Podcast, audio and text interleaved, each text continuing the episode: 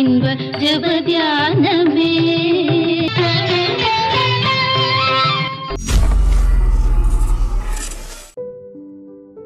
ஆண்டவராகிய இயேசு கிறிஸ்துவின் இணையற்ற நாமத்தில் உங்கள் யாவருக்கும் அன்பின் வாழ்த்துக்கள்.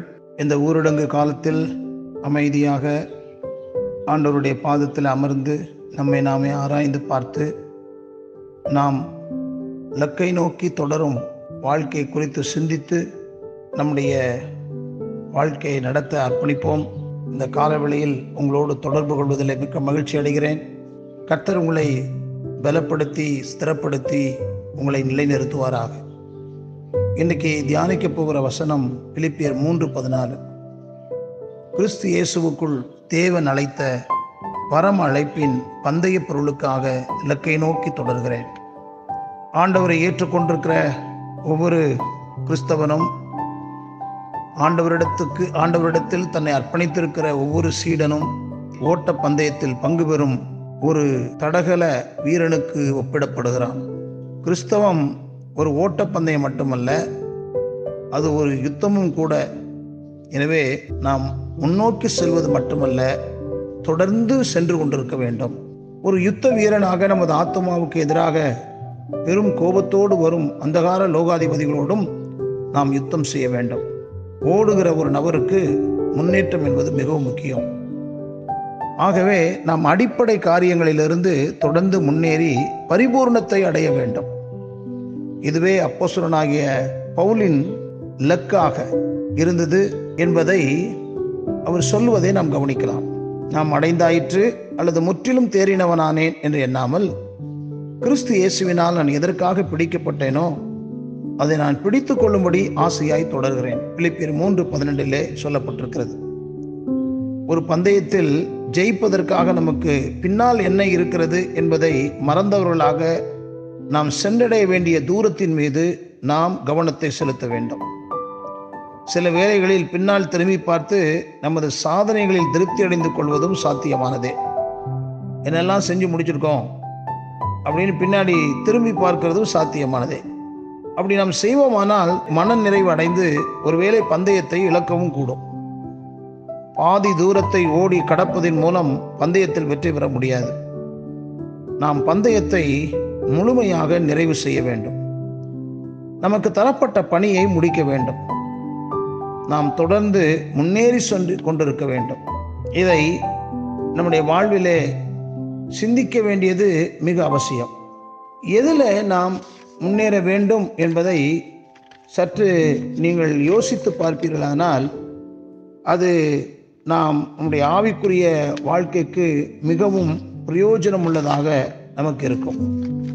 நாம் எப்படி நடக்க வேண்டும் என்பதை ஆண்டவருடைய வாழ்க்கையிலிருந்து நாம் கற்றுக்கொள்ளலாம். அவர் மாம்சத்தில் இருந்த நாட்களில் பலத்த சத்தத்தோடும் கண்ணீரோடும் விண்ணப்பம் பண்ணி வேண்டுதல் செய்தார் என்று எவ்ரேயர் ஐந்து ஏழிலே வாசிக்கிறோம். இயேசு அவருடைய லக்கை நிறைவேற்றுவதற்கு முதலாவது இயேசு மன்னிப்பை கடைபிடித்தார். மனுஷருடைய தப்பிதங்களை அவர்கள் மன்னித்தால் அவருடைய தப்பிதங்களை பரமபிதா அவர்களுக்கு மன்னிப்பார் என்று இயேசு தனது மலைப்பிரசங்கத்தில் போதித்தார். பிதாவே இவர்களுக்கு மன்னியும் தாங்கள் செய்கிறது இன்னதென்று அறியாதிருக்கிறார்களே என்ற லூக்கா இருபத்தி மூன்று முப்பத்தி நாலில் சொல்லப்பட்டிருக்கிறது. இரண்டாவது இயேசு தன்னையே தியாகம் செய்தார். இயேசு ஒரு நல்ல மெய்ப்பன். நல்ல மெய்ப்பன் ஆடுகளுக்காக தன் ஜீவனை கொடுக்கிறான் என்று யோவான் பத்து பதினொன்னிலே வாசிக்கிறோம். ஆகையால் நம்முடைய வாழ்க்கையும் இந்த ஓட்ட பந்தயத்தில் ஓடும்போது நம்மையே தியாகம் செய்ய கடவுள் எதிர்பார்க்கிறார். மூன்றாவது தேவ சித்தத்தை பற்றிய அறிவில் நாம் முன்னேற வேண்டும். அது மிக முக்கியமானது. நம்முடைய மாம்சம் மற்றும் மனதின் ஆசைகளை நிறைவேற்றுவதற்காக அல்ல மாறாக அவருடைய சித்தத்தை செய்வதற்காகவே தேவன் நம்மை ரட்சித்து இந்த உலகத்தில் வைத்திருக்கிறார். ஒவ்வொரு விசுவாசியும் அவருடைய சித்தத்தை செய்வது முக்கியமாகும். பவுல் எபேசு சபைக்கு எழுதும்போது எபேசியர் அஞ்சு பதினாலிலே நீங்கள் மதியற்றவர்களாயிராமல் கர்த்தருடைய சித்தம் இன்னதென்று உணர்ந்து கொள்ளுகிறவர்களாய் இருக்க வேண்டும் என்று விரும்பினார். பரலோகத்திருக்கிற என் பிதாவின் சித்தப்படி செய்கிறவனே பரலோராயத்தில் பிரவேசிப்பானே அல்லாமல் என்னை நோக்கி கர்த்தாவே கர்த்தாவே என்று சொல்லுகிறவன் அதில் பிரவேசிப்பதில்லை என்று கூறினார்.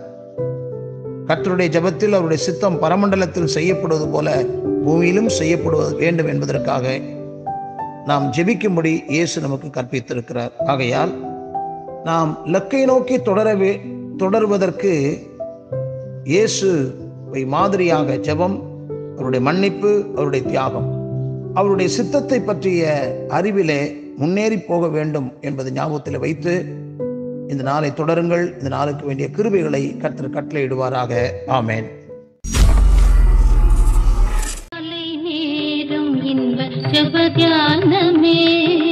கருணை பொற்பாதம் காத்திருப்பேன்.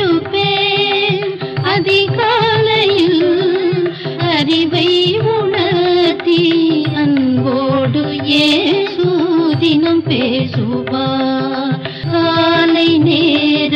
जब ध्यान में